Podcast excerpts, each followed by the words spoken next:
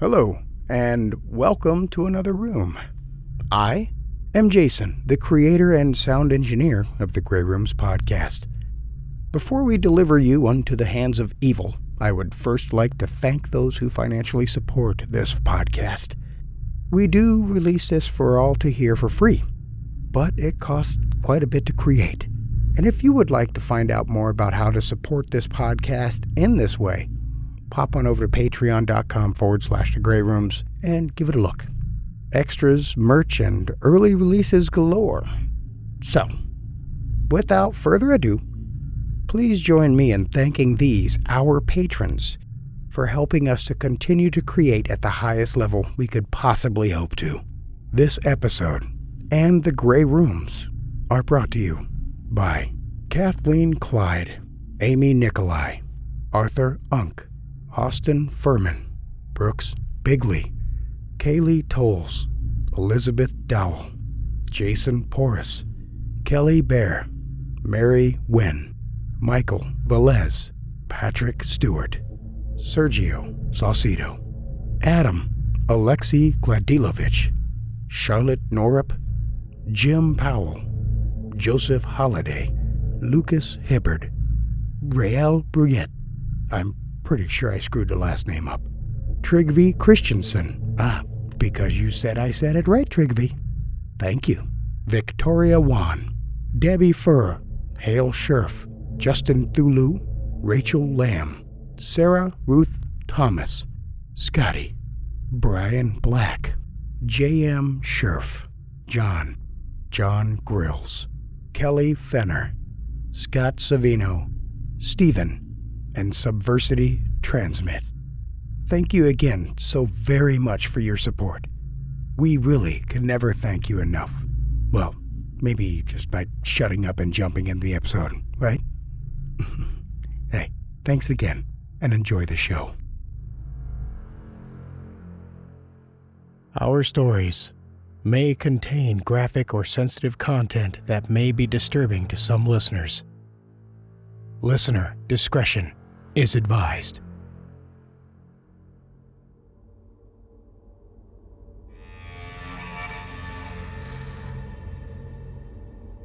You wake on a hard, cold floor.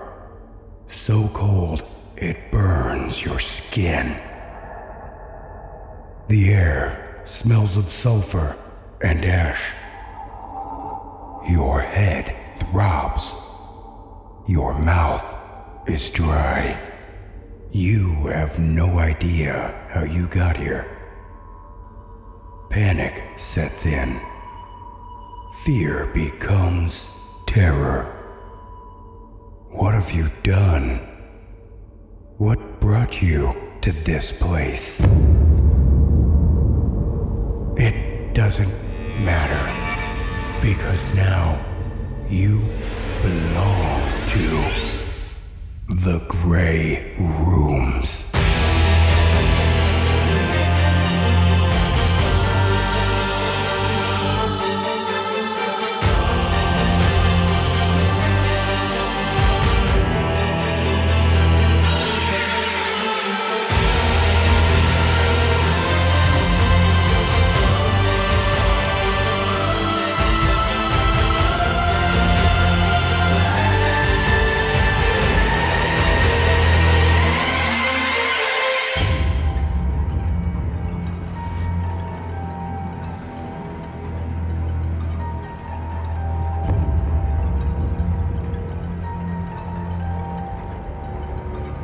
Season 1, Episode 9.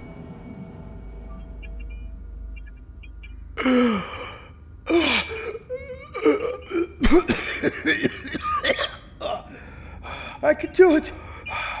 I'm doing it. Uh, I'm. Dead. Welcome back, Raymond. I felt as if I had awoken from a peaceful dream. That poor little girl. No. That poor woman. To be trapped like that for so long. I struggled to sit up, It felt as if I had been lying there on the floor for ages. Was it my mind still feeling the effects of the door? Or was each second I spent trapped in her body also spent here as, as well? Decades. But in the end, she found peace. Raymond, this isn't like you. You're normally complaining about something by now. Are you going to tell me about Lucy? Bob? No. She's dead, Raymond. You need to let her go. This sounds just like that door. What if these rooms are just part of my imagination? What if I just woke up and. You're not Costanza for one thing, Raymond. And you're here to suffer. Fool yourself. Maybe I'm trying to punish myself for it. You want to know why you can't remember anything, Raymond? Yes, yes, Bob, I, I do. Why is this happening? Uh, well, tell me, Bob. Please. It's time to choose a door, Raymond. What? No! B- Bob, you have to tell me. Choose a door, or one will be chosen for you. I thought I was so close to getting answers. Bob told me that Lucy was dead. Bob also implied that he knew what was going on when I went through the door. How was he watching me? I wondered if these rooms were clues.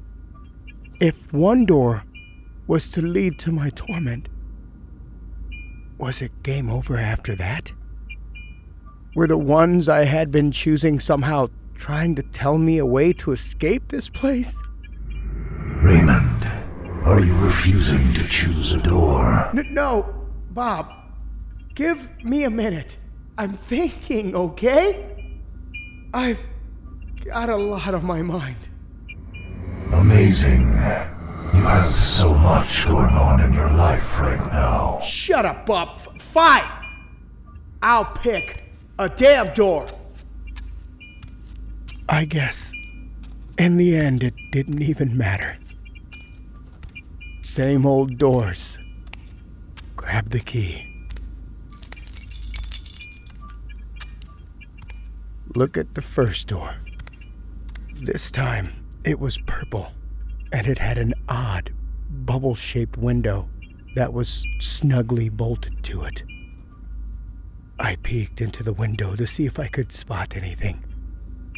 But everything on the other side was black. Okay, N- no singing. Clearly, this was safe. But I figured I might as well check out the other one as well.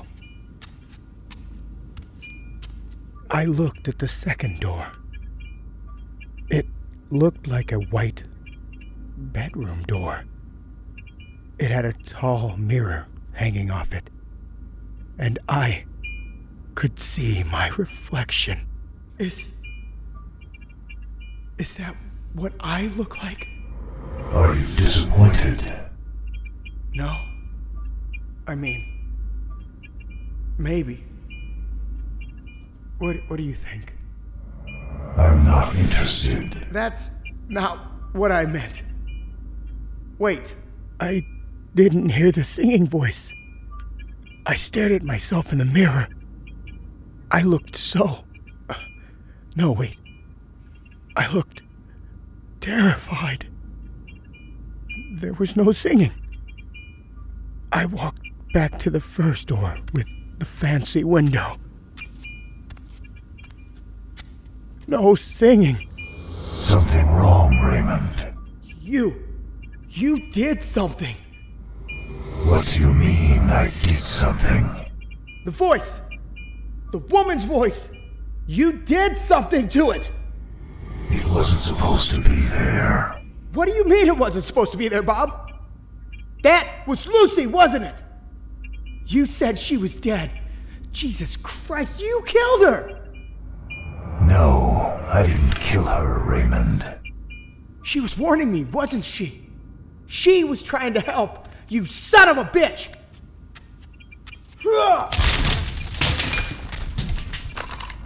Calm down, Raymond. Put the chair down. Or what, Bob?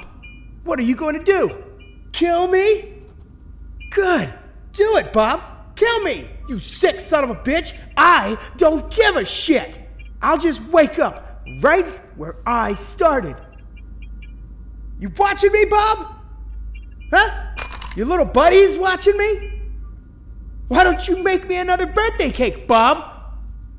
You can put, Raymond, I killed your wife, dickhead. I know you killed her. Did you kill my kid too?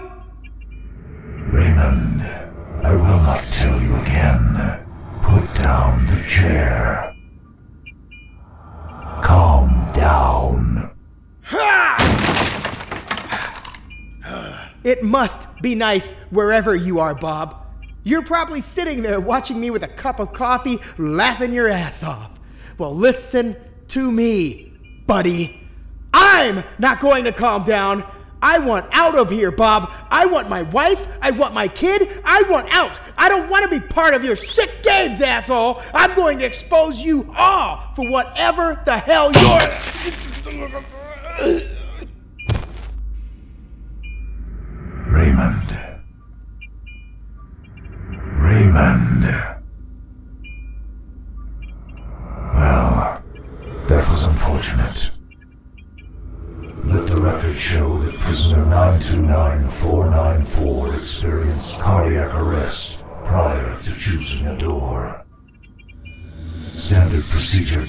That if a prisoner is unwilling, or in this case, unable to choose a door, one will be chosen for them. Let it be noted that the warden will be delivering the prisoner to room 1712, called Summer Child.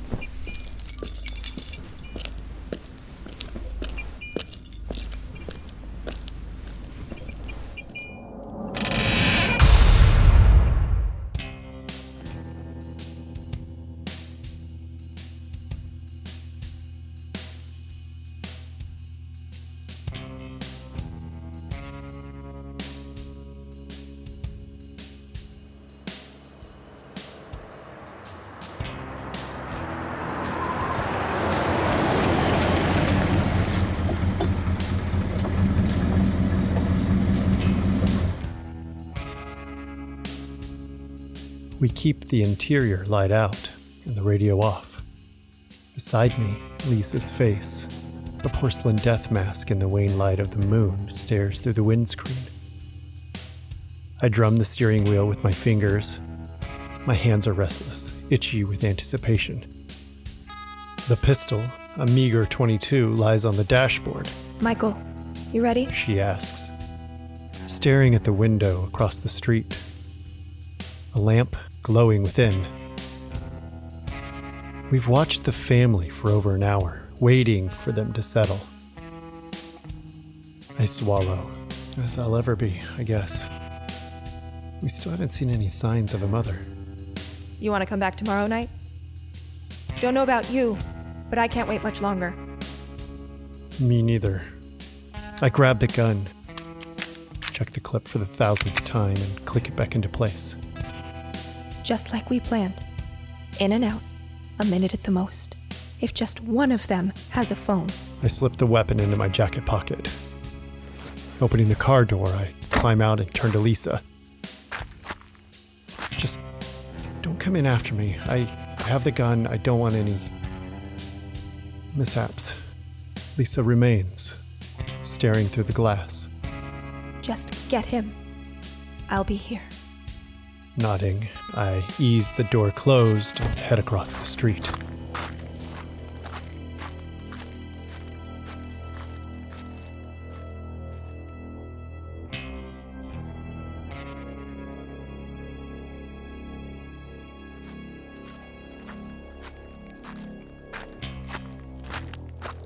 Inside the house, Mr. Swift, sitting on the worn sofa, holds a loaded plate with one hand while he shovels in the food with the other.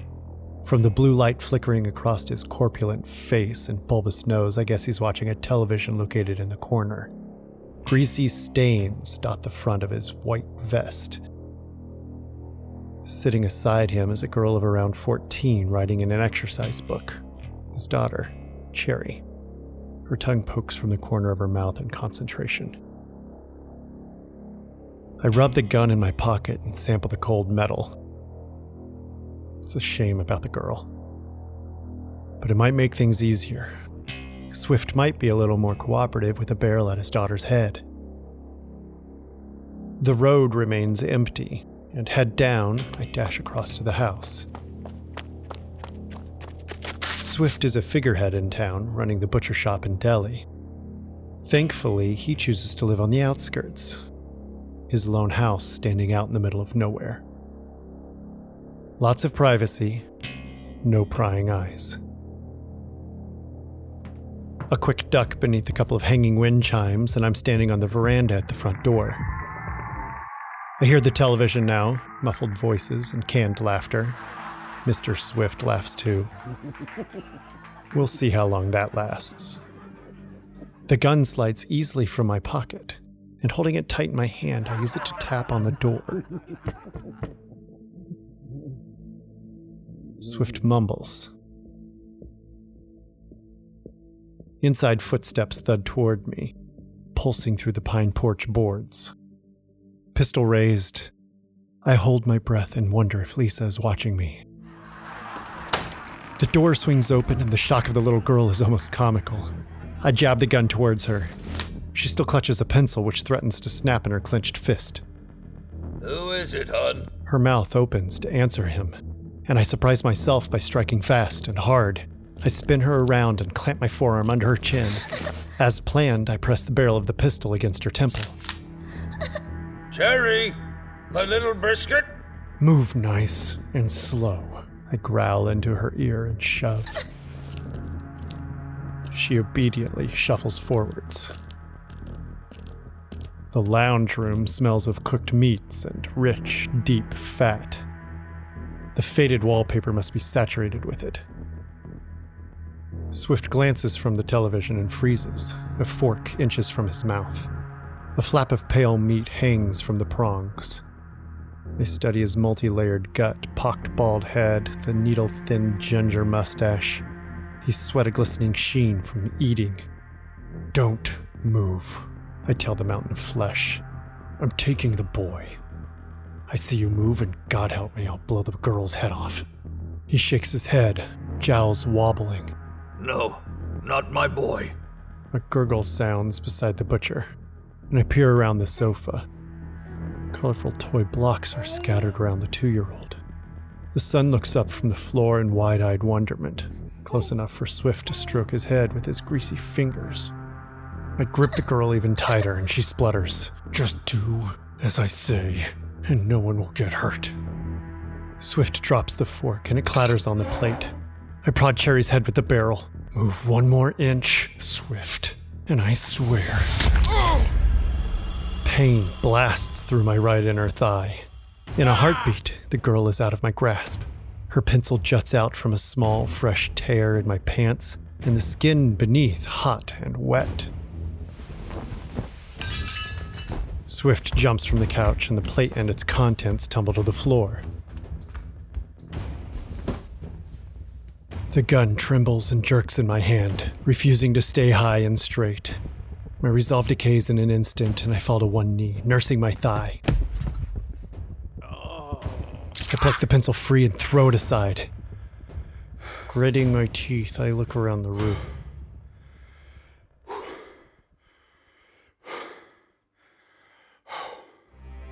Fuck, he's quick. The huge man had managed to snatch the toddler and retreat through a curtained doorway behind the couch.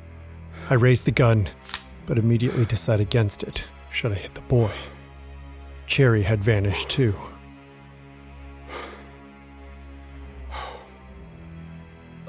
Wincing, I climbed to my feet, pressing a hand against the wall. No time to loiter. He could have a phone back there.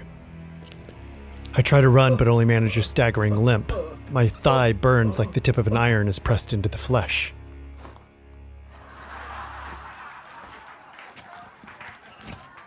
The television laughs.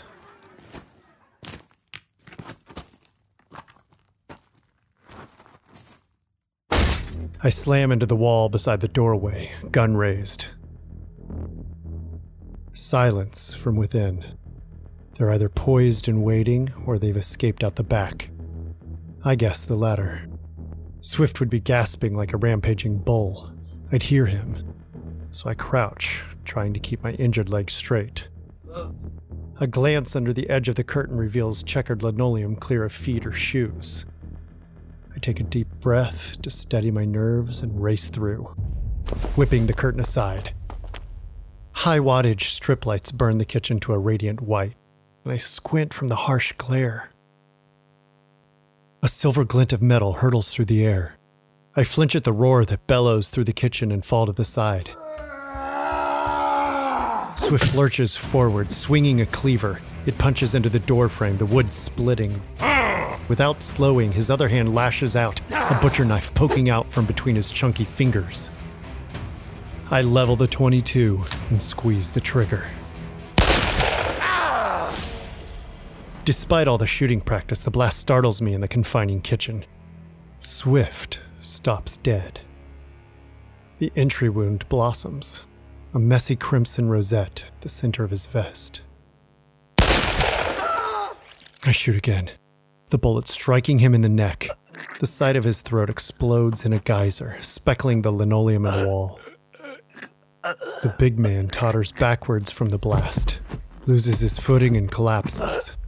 His chest pulsates, dragging in heavy breaths that gurgle and rattle. Blood spreads outwards on the floor, joining the dotted islands of gore into a single red pool. I step over the body. The cleaver still juts from the doorframe. The sick bastard had come at me fully armed. Knew you'd do anything to protect the boy, I say to the dying man. But I'll do worse to get him. Aiming the gun at his head, I relish the look on his face while pulling the trigger. The kitchen contains the usual refrigerator, microwave, oven, and I give these little attention. What holds me in place is spread over the grand wooden table at the center of the room. The family must have had their own little luau. A full suckling pig lay on a platter, its belly sliced open. That's what Swift was eating with such gusto. Various butcher tools are laying out on the table around the pig carcass, all cleaned to a dazzling finish like a surgeon's workbench. This is how Swift got a hold of the cleaver and knife in seconds. I dash around the table, nearly blinded from the pain in my thigh, to the closed back door and tug at the knob. It refuses to budge, and a padlock rattles on a deadbolt. Guessing Swift had sent the kids through and locked the door behind them. I considered shooting off the lock. A deflected bullet might take my face off. No, out there they could be tracked easily. Not a house for miles around. They'll be hiding. I head for the only other door. Spying a staircase within, I creep up the steps. A fly buzzes past my face and zips into my ear. I shoo it away. The air thickens with every fetid step. Raw chicken left in the sun. The rotten flesh and fat create a squalid, choking stench. I've never smelled an actual dead body. The smell clings to the upper floor. I wipe my hands on my jeans and adjust my grip on the pistol, preparing myself for lampshades made of human skin and a sofa crafted from severed arms. I press on across the hallway. Only three doors lead away from the short corridor two on the right, with a final door at the end. Hand across my mouth to filter out the cloying stink, I kick open the first. A bathroom. Surprisingly clean and tidy. I wonder how the toilet managed to support the weight of the monstrous Mr. Swift. Moving on. I knock the second door open. The walls and carpet are pink, and a single bed lies beneath the window. The room is fresh with a slight perfumed undertone. Cherry's bedroom, which leaves the final door at the end. Flies crawl up its flaked surface, lazy in the evening heat. I bet the insects would love to get inside. Now they'll get their chance. Do I want to go in there? I imagine mutilated body parts littering the aged carpet, chunks of fermenting meat hanging from hooks in the ceiling, and torsos slowly turning on spits. Swift was a butcher, after all. I reaffirm my handle on the gun, sensing more blood will be shed on the other side of this door, and check the clip. Watch for the boy. My fingers linger on the slippery doorknob before I turn it. Door open. I slip inside, squinting in the murk. She lay naked, atop twisted, soiled sheets basking in the moonlight cast through an open window. Her skin appears white, sallow, vast, fashioned from dough and spread across the mattress. A road map of stretch marks crisscross her body. We hadn't seen a mother yet, I'd reminded Lisa in the car. Oh, Christ. Hanging flab covers her sex almost to her knees. Her chest, at first glance, appears flat, but I see her breasts are hanging off each side of the bed, nipples almost kissing the floor. I gag from the stench of excrement. It's pooled between her legs, an old dried black cake with fresher offerings accrued on top. Swift hadn't bothered to clean up this week or month. Plates litter the boards, withered streaks of sauce, blood, and fat staining each. Bones lay in disarray, picked clean. Jesus! I mutter, my arm blocking my nose and mouth. Jesus Christ! The woman moans, sounding more bovine than human. Her piggy eyes dart around in her padded face, and her mouth, covered in what I hope is gravy, hangs open. She moves her rippled, pocked limbs, and I notice they're chained. The sight is reassuring, even though I doubt she can sit up without help. She moans again and sticks out her tongue. Arching her head, as she tries to lick the remains of meat that litter her chest and belly. Oh, fuck, I gasp, bile burning in my throat. A door slams open. The wardrobe. Cherry bursts from the shadows, pouncing across the plates. She screams, a narrow knife and fork in each hand. I raise the pistol, hesitating. She's not the one. The girl slashes with the knife and stabs the fork at my throat, rabid. Her knee finds my screaming ah. thigh, and I slip backwards on one of the plates, body thumping the dirty, stinking carpet. Cherry stands over me and lifts the fork. I quickly aim the gun, pointing at her chest. I don't want to do this. Please, don't make me do this. She grins and drives the fork down into her mother. My finger trembles on the trigger, but my legs react quicker. I kick back across the floor through the mess. A spurt of blood shoots from the figure on the bed, the fork embedded in her belly, She's fed all the time. says Cherry. Dad says the best bits are on the bottom because that's where the fat settles and fat means flavor. She smacks her lips. But the best cuts are long gone. Dad says we should have started her earlier.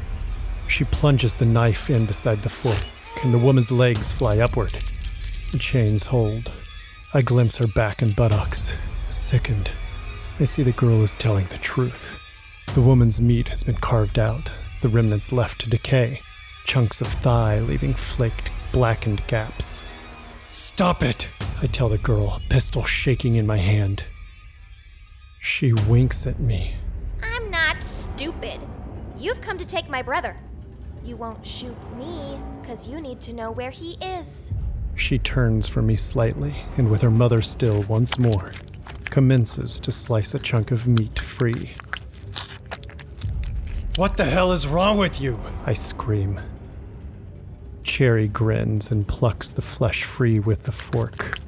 This starts the woman wailing and snapping her mouth open and shut. It's not the pain, I realize. She's desperate for the meat. Moving the scrap away from the raw, oozing patch, Cherry pops it into her mother's mouth. Fuck! I cry and pull the trigger. The bullet bursts the woman's eye and sprays the rear wall with chunky red matter. The wedge of belly flab drops from between her swollen lips. Cherry stares at her mother for a second, as if to register the carnage before her. Her chin wobbles and her eyes narrow.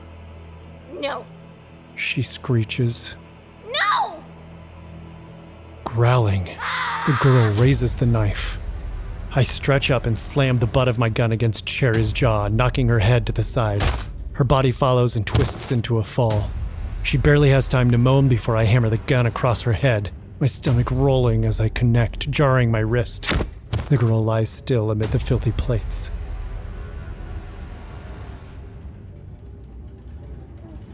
A child gurgles. I gasp and climb to my feet. Limping across the room, I try to avoid glancing at the woman and step over Cherry's unconscious form, the pistol trained to the side of her head. At the open wardrobe, I ease the door wider.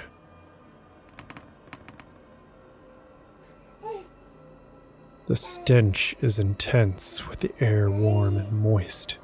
Summer night trapped and condensed. More plates of rotten food are stacked, and a few extra flies zigzag between spots of putrescence. Opening the door wider still, I see the boy peering out from the back, revealing himself from behind the hanging shirts and other garments. He voices incoherent babble and waves his arms like flapping wings. I reach inside, grasp the baby gently under the arms, and lift him free. He seems unsure at first, but grins. I cradle him to my heaving chest. The boy gives me strength, and the pain in my leg dwindles. I still struggle to walk smoothly, staggering over the motionless body of Cherry. The sound of soft breathing convinces me she's alive. Concussions I can live with.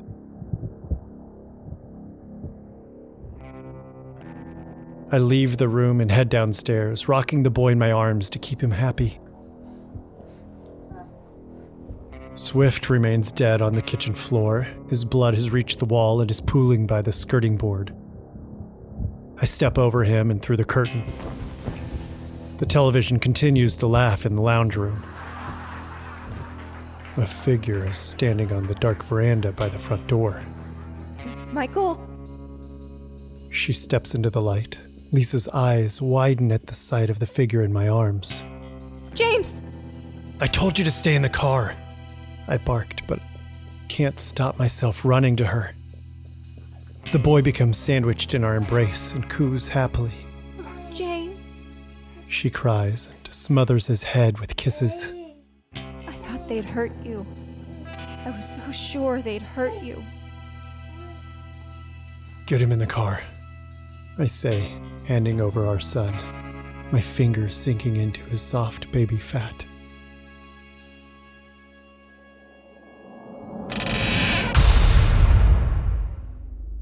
Summer Child, written by Daniel Russell. You can follow Daniel on Twitter at Daniel I. Russell.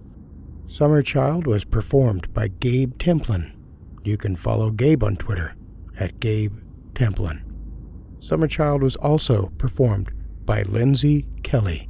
You can follow Lindsey on Twitter at lens underscore r underscore ellie. Lenzarelli. Nice. And of course, Graham Rowat. And you can follow Graham on Twitter at GrahamNY. The Raymond scene was written by Brian Black. You can follow Brian on Twitter at Darth Chair. It was performed by Graham Rowat as Bob and me, Jason Wilson, as Raymond. You can follow me on Twitter at Audio Torment. Audio design and editing was also by me. The score for Summer Child was produced by J.M. Scherf. You can follow J.M. on Twitter at J.M. Scherf Music. Also, feel free to stop by jmscherfmusic.com. Episode artwork by Cassie Pertiet. Promotional artwork by Brooks Bigley and Graham Rowat. You can reach out and say hi to Brister IPA drinking Brooks Bigley at Brooks underscore Bigley. Still working on it, Brooks. Promise. I just wanted to thank all of you for taking the time to listen to us. We are nine episodes in to our main season, and that is nine episodes of us having the opportunity to get to entertain and to know all of you. Thank you ever so much for your support with your listens, and for those of you on our Patreon for your support financially. We could not literally do this without you. Thank you very, very, very much. If you'd like to find out more about the Grey Rooms, stop on by our social media formats facebook.com forward slash the Grey Rooms pod and our Twitter of the same name. We also have an Instagram at instagram.com forward slash the Grey Rooms podcast. And thegreyrooms.com is also a nice resource, just full of information and pictures. Lots and lots of pictures. But the one thing that we're really pushing is our Patreon.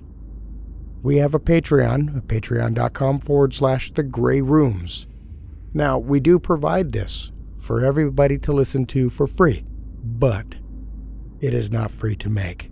So if you would like to financially support the podcast for as little as $2 a month, you can go ahead and check out all the nice rewards that you will get, which includes listening to these a week early and extra episodes on top of that. Thanks again, ever so much, for what you do and what you have done. Nine episodes in to a dream that somebody had that is now an audio nightmare for all of us to enjoy. Wonderful. I appreciate it. I do hope you continue to listen and always reach out to us and let us know what you think. We really like hearing from you. With that being said, we'll see you in two weeks.